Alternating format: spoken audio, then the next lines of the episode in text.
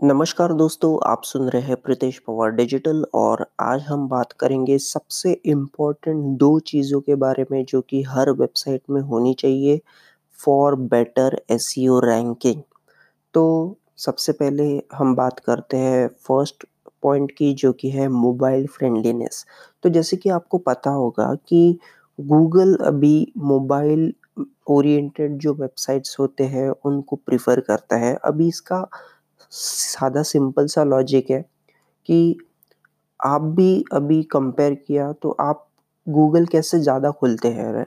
Mobile से right as compare to desktop mobile users अभी बढ़ रहे हैं और बढ़ने वाले हैं। तो गूगल हमेशा से फ्यूचर प्रूफ सोचता है, इसलिए वो अभी से ही मोबाइल फ्रेंडली वेबसाइट्स को ही प्रमोट ज़्यादा कर रहा है। अभी ऐसा क्यों हो रहा है?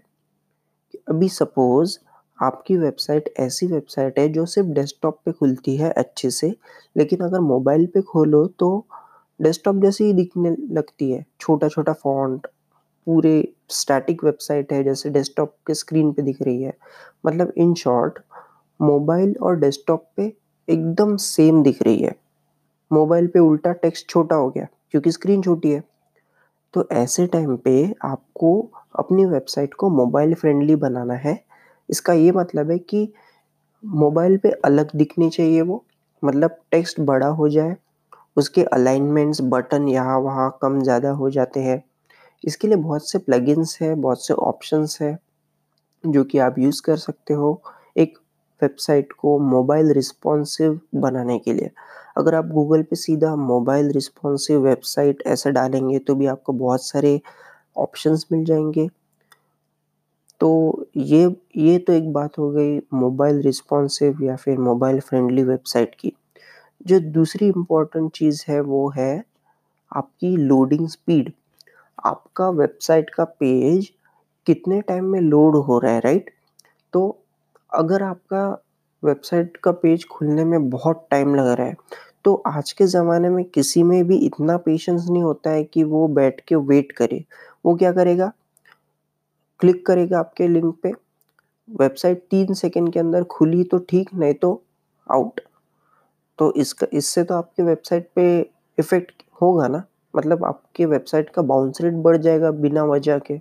भले ही आपका कंटेंट बहुत अच्छा हो रिलेवेंट हो, लेकिन जस्ट बिकॉज़ आपकी वेबसाइट खुली ही नहीं तो क्या मतलब हो गया? वो यूज़र के लिए तो कोई काम के ही नहीं है राइट तो इसी के वजह से गूगल हमेशा से फास्ट वेबसाइट्स को ज़्यादा प्रीफर करता है। इसलिए आपकी वेबसाइट को आपको ऐसे बनाना है, ऐसे ऑप्टिमाइज करना है कि वो तीन सेकेंड के अंदर अंदर आपकी वेबसाइट खुल जाए।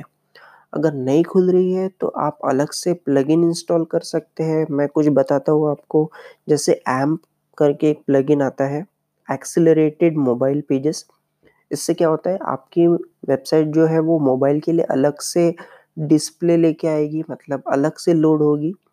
मोबाइल के लिए वो बहुत स्पीड में लोड करेगी और साथ ही साथ मोबाइल फ्रेंडली भी हो जाएगी। तो ये एक अच्छा प्लगइन है, आप यूज़ कर सकते हो, मैं भी यूज़ करता हूँ।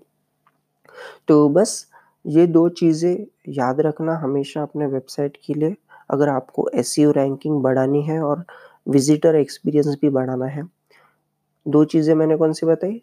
पहले मतलब आपको मोबाइल रिस्पॉन्सिव वेबसाइट बनानी है और दूसरी चीज़ कि आपको स्पीड बढ़ानी है। उसका लोडिंग टाइम कम से कम हो मतलब स्पीड ज़्यादा हो टाइम कम लगे लोड होने के लिए। आशा करता हूँ आपको ये एपिसोड पसंद आया होगा। मिलता हूँ आपको अगले एपिसोड में। Take care and good bye